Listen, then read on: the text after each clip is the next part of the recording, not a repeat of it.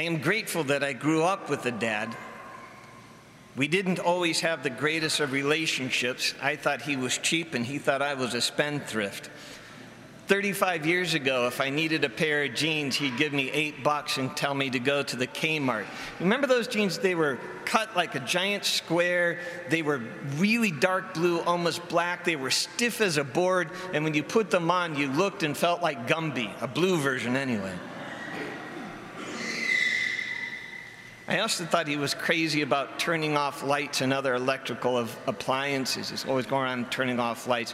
Now that I'm a pastor, I do it all the time, especially in the rectory. I drive these guys nuts, right? I go, Turn no one's in this room. Why are all these lights on? And they go, we know the story. Some lady gave us her social security check and we just wasted it by leaving the light on. I go, oh. okay, I give it too often. And though my, I may have allowed myself to get frustrated with my dad, and he definitely got frustrated with me, he was there, present. He built our house. He kept us in food and clothing and protected us. And although he was not the kind of guy to say, I love you or I'm proud of you, he found his own unique way of doing it especially in an age when a father seems optional and men are regarded as a throwaway commodity, and even the concept of the categories of male and female seem to be blurring. It remains true nonetheless that the presence of a father in the life of a child is critically vital for the child's understanding of God, of the Father. Pope Benedict, Pope Emeritus, uh, Benedict XIV once wrote that human fatherhood gives us an understanding of what God the Father is. And when the fatherhood doesn't exist or it only exists as a biological phenomenon, without all the human and spiritual dimensions, all statements about God become empty. He said, The crisis of fatherhood we are living today is an element, perhaps the most important, threatening man and his humanity. I've told you the story before about a college friend of mine who had a terrible relationship with her dad. It was so bad that when we would pray together, she couldn't pray the Our Father. She'd have to give him another name like Our Mother. She just couldn't do it. And the odd part about that is, is that's the formal name of God. It's the first person of the Blessed Trinity. They'd be like calling me Giorgio. It's not my name. However, there is an element of that formal name that is descriptive and clever. Not that he's a guy with a beard, right? But his, it's about his relationship with us. You know, when a child is born into the world, it knows its mother somewhat already. It's just spent nine months in her womb, right? And comes out, knows something about mom. But then all of a sudden, there's this hairy beast that wants to hold you and feed you and talk, baby talk to you. Now, who's this? You know, it's dad. You have to get to know dad, right? In the same way, we have to get to know the father. We may have an innate idea about who God is, but we get to know Him. To get to know the Father and to heal that relationship is what our faith is all about. That's what Jesus' mission was. In Genesis, we learned in the beginning, remember, the world was a formless wasteland. It was just chaos, stuff everywhere. Then Father spoke, the, the Father, the first person of the Blessed Trinity, spoke the Word. The second person of the Blessed Trinity and in the power of the Spirit, the Word brought order, separating the light, the night from day, separating uh, the waters above from the waters below, separating the land from the oceans, right? Bringing order through the Word. Not unlike right now in this homily, words bringing order to all this information we have from Scripture and whatnot.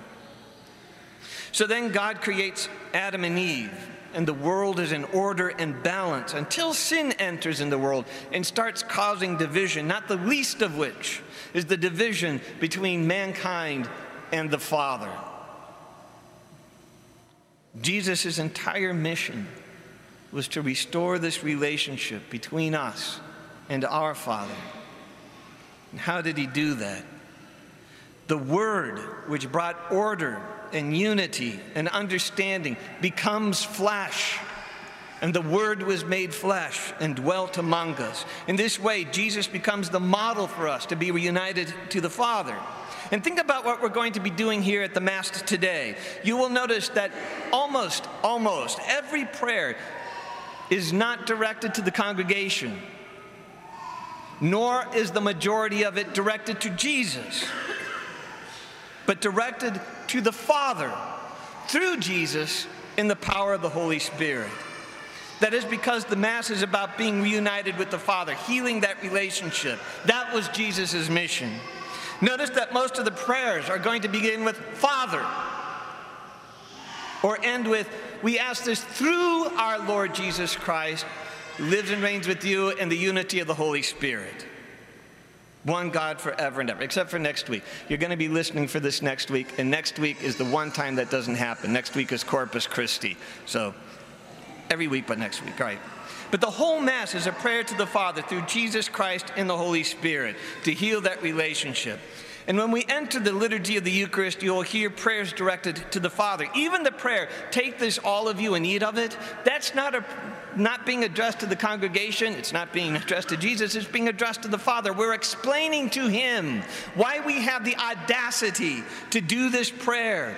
We're saying, Jesus told us to do this. Here's what He did. And then He said, do this in memory of me. That's why we're doing what we are doing. And the Mass doesn't end there. I mean, that's pretty awesome in and of itself. Jesus is present, God is present, body and blood, soul and divinity on our altar. It seems like we could stop there and just adore, which we do on Tuesdays, right? We put the Eucharist in the blessed in the uh, monstrance, and you're invited to come by and spend time with Jesus, and that's very important and great. But there's more to the Mass. It goes on. There's a crazy scripture, a passage in Scripture that goes like this. Uh, many people are tempted by it because it just sounds so odd, but it's really quite clever. John 17, bear with me for just a moment. I pray for those that all of them may be one, Father. This is Jesus praying. Just as you are in me and I'm in you, so they may also be in us, that the world may believe that you sent me. I have given them the glory that you gave me, that they may be one as we are one, I and them, you and me, so that they may be brought to complete unity. Mathematics, right? Jesus wants us to be one. Jesus and the Father are one. Jesus and us are one. Therefore, we are one with the Father. Let's see how this is played out in the Mass.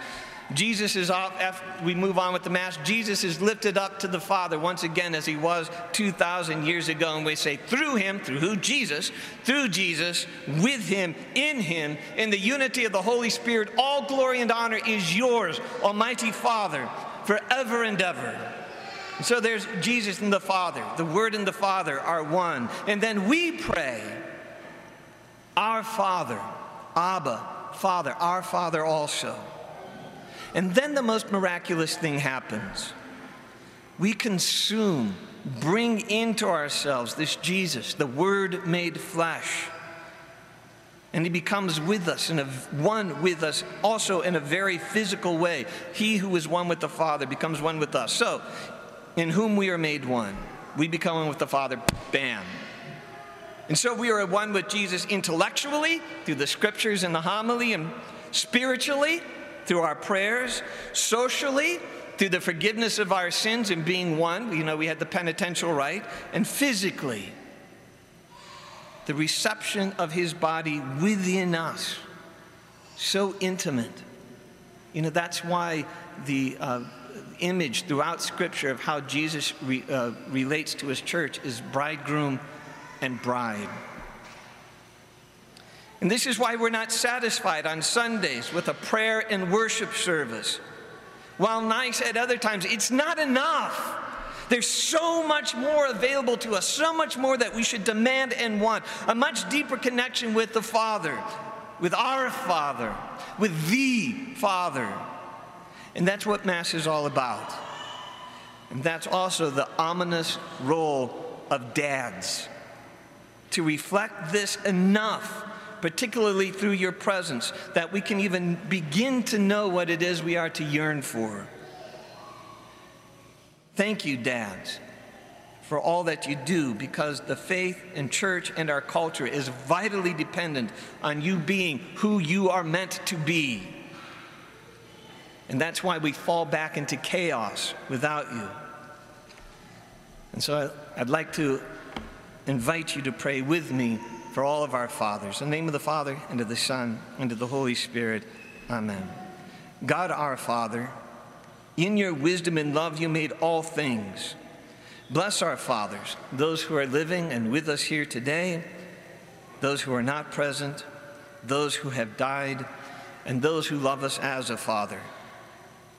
Let the example of their faith and love shine forth, and grant that we, their sons and daughters, may honor them always with a spirit of profound respect.